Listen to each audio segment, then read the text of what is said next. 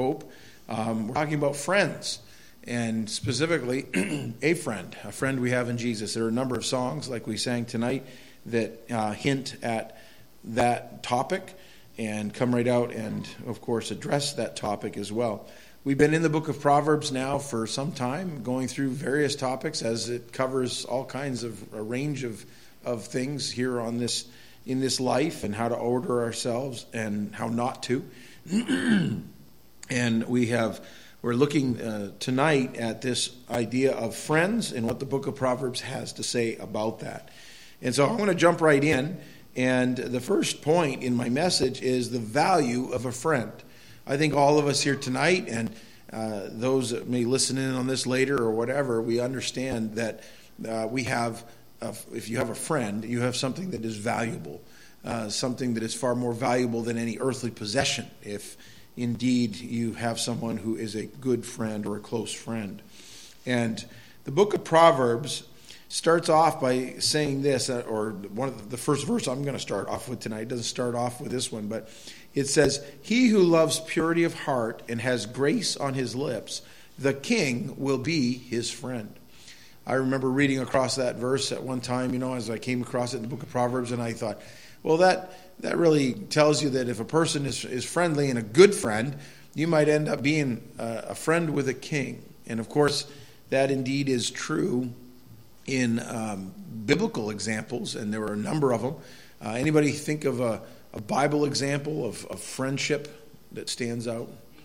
David and Jonathan. That's the first one I thought of, too. Um, anywhere else you can think of anything that stands out? Yes? Paul and Timothy. That's another one. And, and Paul had a lot of people that were close to him. I say a lot, but more mentioned in his, his life. Who else was a friend with, with him? Yes. Daniel, yeah. Daniel. And I think of Daniel as a good example of this verse right here. He ended up being a friend to Nebuchadnezzar uh, in that he still told Nebuchadnezzar the truth. It wasn't always what Nebuchadnezzar wanted to hear, but he spoke God's word, and God honored that and put him, Daniel, one who loves purity of the heart and had grace on his lips, and he put him in that position as a close counselor to the king. And uh, there are others. I, I think of Paul and Barnabas. That's a good example.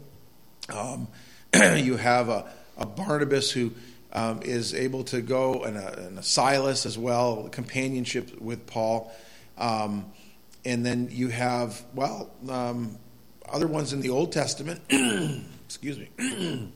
we know Abraham was a friend of God. And of course, he was uh, the greatest of kings, the, Lord, not Abraham. And uh, we'll talk about that a little bit lo- uh, longer.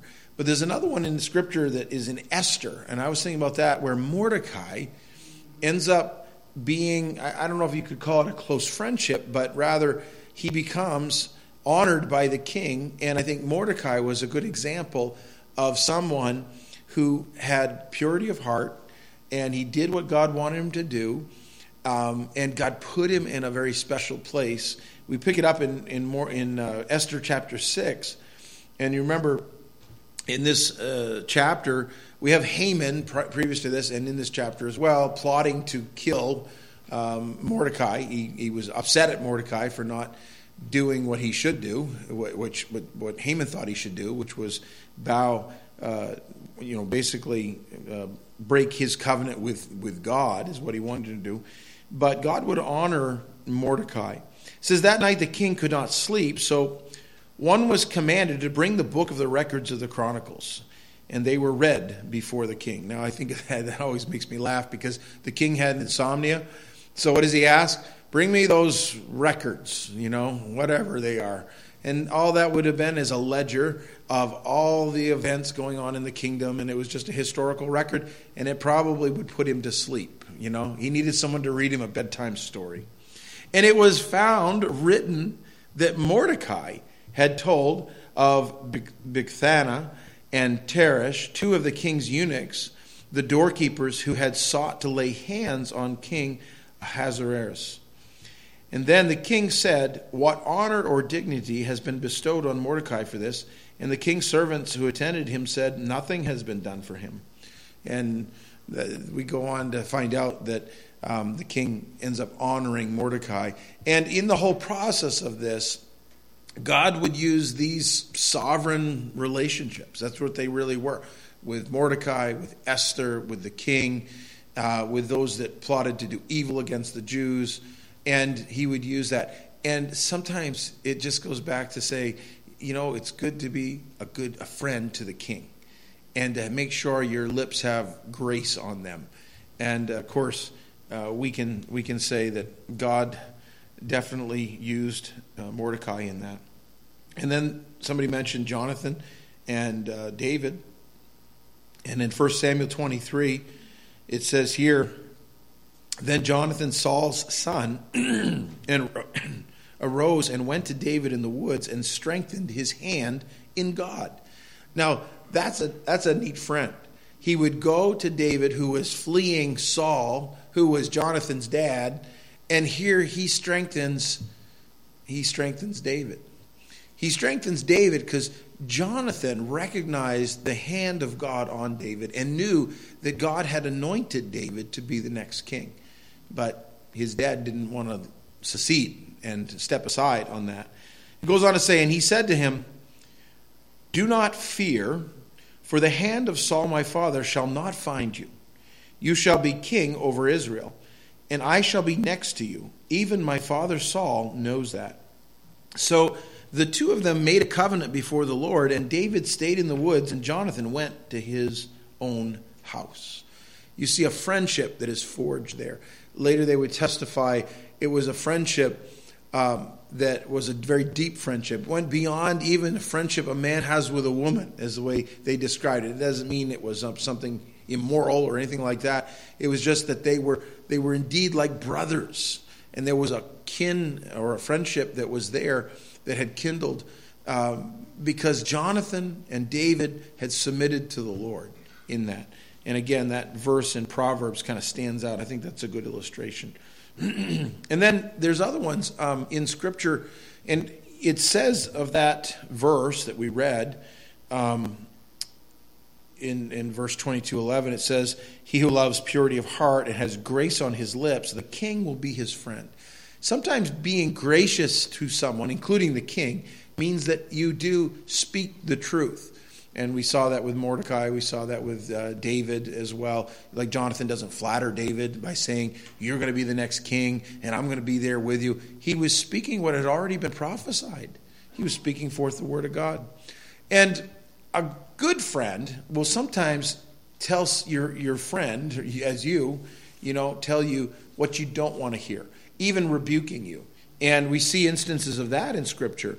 For instance, in Galatians chapter 2, we know early on in uh, after Saul of Tarsus was converted, the Apostle Paul, um, he ends up going to Jerusalem and he stays with Peter uh, some 15 days, it says there. And then some 14 years later, he's now coming to, well, he's, he's been through the province of Galatia and visited these churches that have started. And he discovers that legalism has set in. And they have begun to mix the law with grace, and, and it, it bothers Paul. But in the middle of that, um, we have the account of the fact that even Peter was caught up in that. And it says here in chapter 2, verse 11 now, when Peter had come to Antioch, he says, I withstood him to his face because he was to be blamed. It wasn't because he hated Peter, they were friends and fellow apostles. For before certain men came from uh, James, he would eat with the Gentiles. But when they came, he withdrew and separated himself, fearing those who were of the circumcision. And the rest of the Jews also played the hypocrite with him, so that even Barnabas was carried away with their hypocrisy. Now we know that Paul was good friends with Barnabas. We know he was good friends with Peter. And he still took the opportunity when he saw error in a brother's life, in a friend's life, to withstand him to his face. And a friend does that. And a friend can get away with that as well, a lot of times, if he's truly your friend. And I think that's an illustration, too. And by the way, both of those men went on uh, to obviously have repented of that. Now, what the, the repentance issue here was, if you caught it there in the text, was that Peter was being a hypocrite. He would eat with the Jews and he would separate himself from the Gentiles. But as soon as the Jews left, he would go and befriend the Gentiles. And we knew that early on in Scripture, of course, there is no distinction. Uh, the Bible says between in Christ between Jew and Gentile. You're part of the Church of God, and you're under that same uh, in that same entity together, one body. And Peter was playing the hypocrite for a season. Even an apostle could do that, right? And again, that should also let us understand that Peter was not infallible. Uh, that is taught that he was the, for example, he was the first pope, and the infallibility of the papacy uh, arises out of tradition and all of that. But Peter himself recognized he was a sinner and that he needed a Savior. And I think Peter, um, uh, you know, in this case as well, shows that he wasn't without error, even as an apostle. And another apostle could kindly rebuke him for those things. There's a, book, uh, a verse in Colossians chapter 4, verse 6 says this Let your speech always be with grace, seasoned with salt, so that you may know how you ought to answer each one. I don't think that's only in the house of God. I think that's everywhere. That as a Christian, one of your highest callings is to have your, your speech seasoned with grace. It doesn't always happen that way. I mean, I, I, know I've said things at times, and I wish I'd never said those, and I think that is not what a Christian should say or act like, in that you may have had somebody uh, slight you or, or insult you or whatever, and it's easy to go right back and cut with those words. And instead, he wants us to be gracious. And I'm thankful God's teaching me even now, uh, 30 plus years into knowing him, that I need to be more gracious. And sometimes what is not said, or seasoned with salt. And the idea of seasoning something with salt means that you're adding to it and flavoring it, you're preserving it. You know, that's what salt's used for. It was used as a medicinal purpose of antiseptic as well. And you could pour salt in a wound and, and, and all of that. You don't want to do that, it hurts. But all of that really describes kind of way a friend is. A friend should add that seasoning to your life and should make you better. Make sure that you're that kind of friend. And of course, there are um, times when, well, and like I said, that the wounds of a friend are, are worth it. Proverbs 27, verse 6 says, The wounds from a lover are worth it. Kisses from an enemy do you in. And in this case, it's it's talking about that intimacy that maybe somebody has a, a, husband and a wife, a lover in that relationship. And those kind of wounds done in love are okay. They're worth it. But then the kisses from an enemy will do you in. I think of Judas, right? As he comes to Jesus and he kisses him. And that kiss was not a kiss of friendship, a kiss of love. It was a kiss of rejection, and it was a kiss that would betray Jesus. Judas knew that. And like I said, there are instances in Scripture where you read of uh, God describing um, those close to him as his friend. For example, Isaiah 41 8. But you, Israel, are my servant, Jacob, whom I have chosen, the descendants of Abraham, my friend. God tells Isaiah, Abraham was my friend. I like that. Um, I, have had over the years various friends and all that. I can remember as a kid, though, uh, being on the school ground. And I had a friend who, dear friend, I'm still friends with him today, and we, we see each other there every now and again. He lives in Fort Kent. And I can remember um, my friend Eldon. He was uh, about a year older than the rest of us in the class, and just a little bit less than that, I guess, for me. But Eldon um, was a guy that he, he sort of came into his muscles and strengths and all that, and he was just a nice guy. He still is a nice guy. And uh, I'm not saying anything behind his back that he, you know, I tell him, you know, he's he is he's just a nice guy, but he was a good friend of mine, and we were close throughout our grade school years. And I always liked hanging out with him because you know what? No one else would pick on you when he was there because he was kind of, you know, had the muscles before the rest of us got them and all that stuff. And I, I always felt like he was the kind of friend that I needed, not because of his own strength, but just he was a good guy. And I, I think back to that, that it's good when God says of somebody, You're my friend, you know? But I think it's even better when you say, Hey, God's my friend, right? Uh, who's going to pick on you or who's going to hurt you? Who's going to do and, and what better counsel than right straight from God?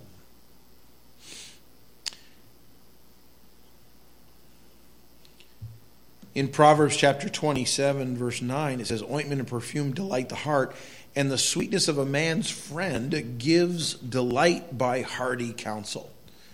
That's a, a good illustration. Hearty counsel. That means from the heart, not just brushing somebody off in that. In chapter 27, verse 17, as iron sharpens iron, so a man sharpens the countenance of his friend. And there's that idea of a true friend will make you better. Like iron sharpens iron. It makes, uh, let's say, two cutting instruments even better and more effective because both can sharpen each other. And a friend is like that. And the illustration is used that that's how a man sharpens the countenance of his friend. Uh, brings you even closer in that. Well, the book of Proverbs also talks about not only the value of a friend, but how to be a friend. How to be a friend. I think that's good.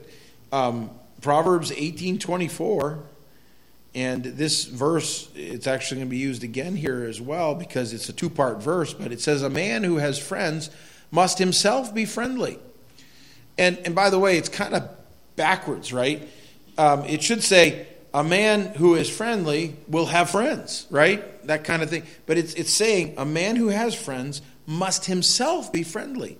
In other words, he's, he's already mastered that part of it. And we are to be friendly to people. Uh, it's, I understand some people's personalities are a little different than others, and not everybody's outgoing and that kind of thing. But there's a lot of ways to show friendship to people. And even showing friendship to unsaved people. Doesn't mean you become friends with the world, right? James warns against that. But it's the idea of being friendly in the world. Uh, I think one of the poets uh, put it best when he said this If you would find a friendly world, there's much for you to do, for you must first befriend the world, then it befriendeth you. And really, good advice. If you're going to go out in the world and want some friends, better be friendly. And we could all probably be a little more friendly, right? It's, uh, it's good to do that. It doesn't mean, like I said, embracing uh, bad friendships. That's also warned against in the book of Proverbs, right? And a, a friend will forget uh, mistakes. Uh, the, where the Bible says love covers a multitude of sin. That's true. That doesn't mean you don't deal with sin. You don't just cover it up. You don't. Do, but it does. You don't go dig it up. See, someone who's an enemy will dig it up. Our enemy, Satan, who is the accuser of the brethren, he's always digging up our past. Sometimes it's not that far removed past, but he's digging it up. Sometimes we lay things out there for him to find, very easy too. But listen, a friend is able to bring healing and restoration and is able to um, to do that. A man who has friends must show himself friendly. And in Proverbs 17, verse 9, it says, He who covers a transgression seeks love, but he who repeats a matter separates friends. And so here you are, a covering of a transgression, in other words, a forgiveness aspect of it, um, seeks it in love. And I think that should be the way we are.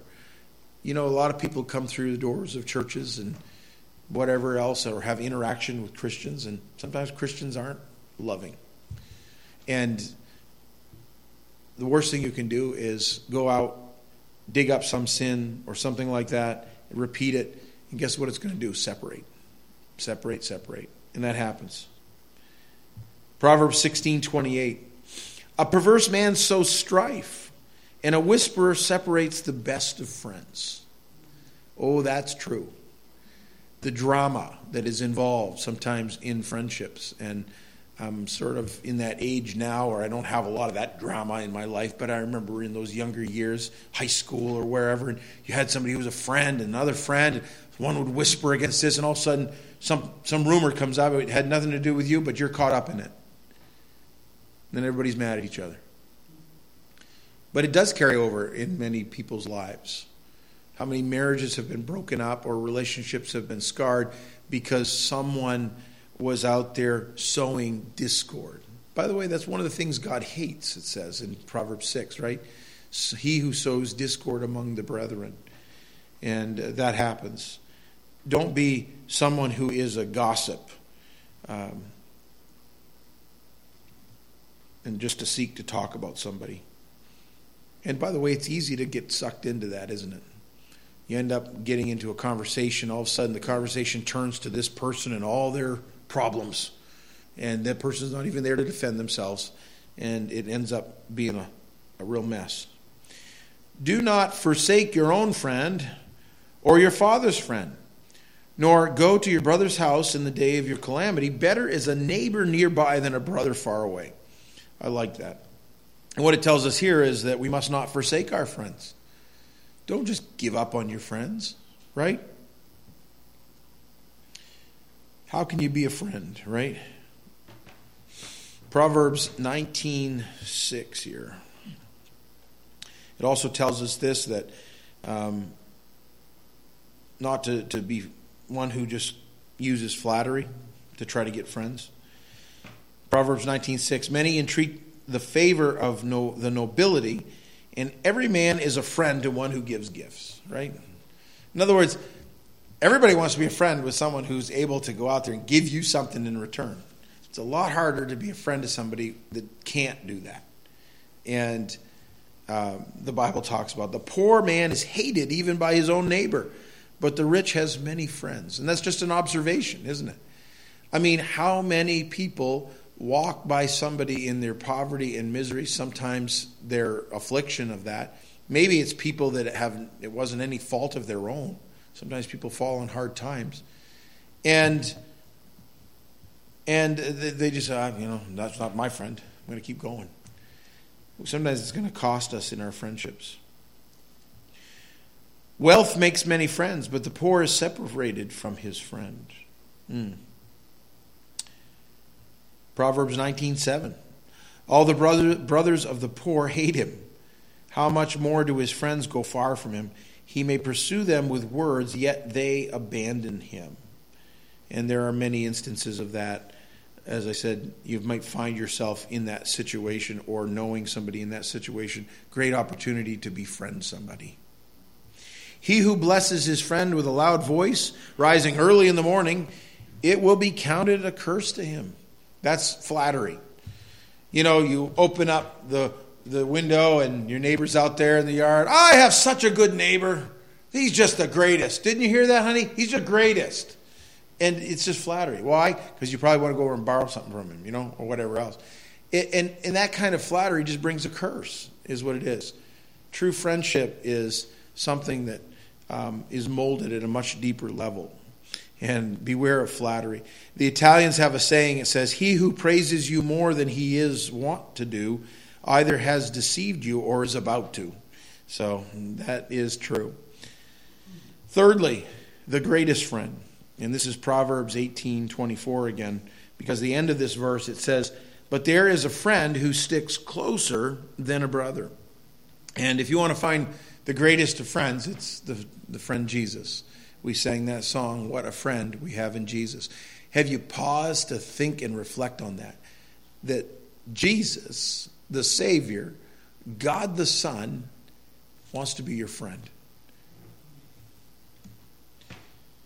As I mentioned earlier, we read from Isaiah where Abraham was called God's friend. James repeats that. And the scripture was fulfilled, which says, Abraham believed God and it was accounted to him for righteousness, and he was called a friend of God. And by the way, it doesn't say that in the Genesis account, it says it in Isaiah. But James mixes the two right in there, talking about Abraham being a friend, a friend of God. And again, I, I'm thankful for that. And it's a really, the picture here is a perfect balance between somebody who not only trusts the Lord in that, but he also does. And that's what a good friend is like, right? A friend is someone who is reliable and they're there and they're that way, but they're also active. It's a kind of action. And that's how Abraham believed God. It wasn't just a passive form of belief, it was something active, wasn't it? How about Moses? It says so the Lord spoke to Moses face to face as a man speaks to his friend. Moses was a friend of God. And he would return to the camp, but his servant Joshua, the son of Nun, a young man, did not depart from the tabernacle.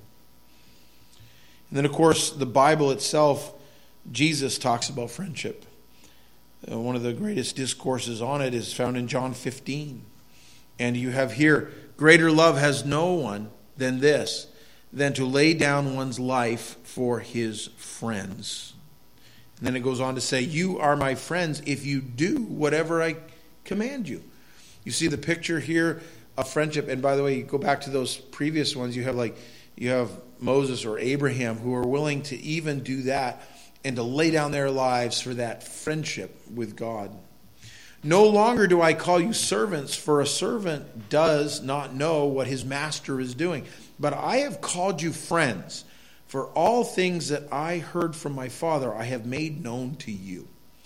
Wow. The great thing about being a friend of Jesus and Jesus being your friend is that he tells you what the Father wants us to do. He gives us insight. And a friend's like that. A friend should make us better, and we should know more because of our friends. And in this case, that's um, you know that's what he's talking about. And by the way, as I mentioned earlier, that doesn't mean that you go out and forge bad friendships because the world is like that. And James warns of that in James 4 4 when he says, Adulterers and adulteresses, do you not know that friendship with the world is enmity with God? Whoever therefore wants to be a friend of the world makes himself an enemy of God. So we don't want that kind of friendship. Friendship that's rooted only in the world, but has to be rooted in Christ. And friendship makes us stronger and better because of that. Helen Barker Parker wrote this in a little poem. Today, a man discovered gold and fame. Another flew the stormy seas. Another saw an unnamed world of flame. One found the germ of a disease. But what high fates my path attend? For I, today, I found a friend. I like that. Friends make us better. The story goes of Jackie Robinson, who was the first black major league player in, uh, in baseball. And when he broke through the color barrier, as they called it, um, he came into stadiums as a black man um, who was uh, tremendously ridiculed and hated by many. Um, when he entered into some of these, and even in his home stadium with the Dodgers, he, um, people, if he, if he, had like made a, an error or anything like that, or didn't play up to the speed, he, it, it was the crowds would boo him and they would throw things at him and they would haul all kinds of racist things at him and, and he was just a, a very you know, gentleman through that whole process of that. And it was worse when he was in another stadium of a, of a team that they were playing against. Uh, they would sometimes even try to get at him and uh, provoke him in that.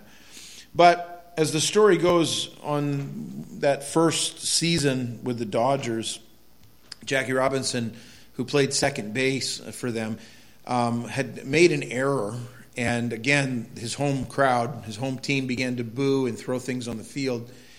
And Pee Wee Reese, who was the shortstop, Pee Wee Reese went up, and in the midst of all the booing and all that was going on, he just went up and he put his arm around Jackie Robinson. And the crowd just started to hush.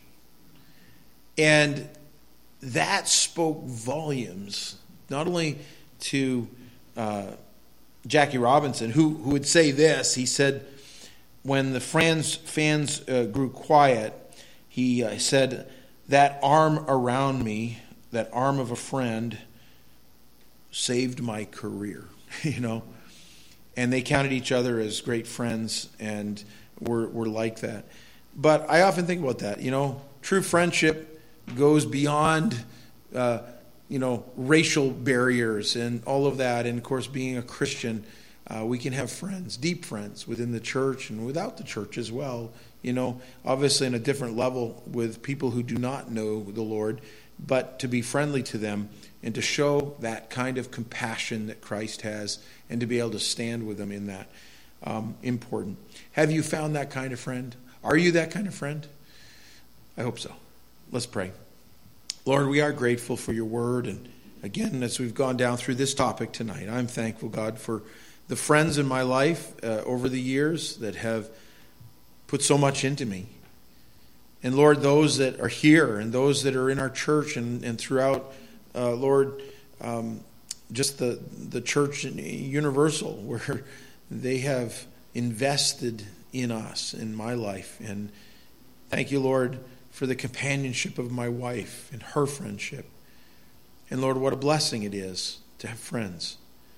And so, Lord, we thank you more than anything that you are our friend. In Jesus' name, amen.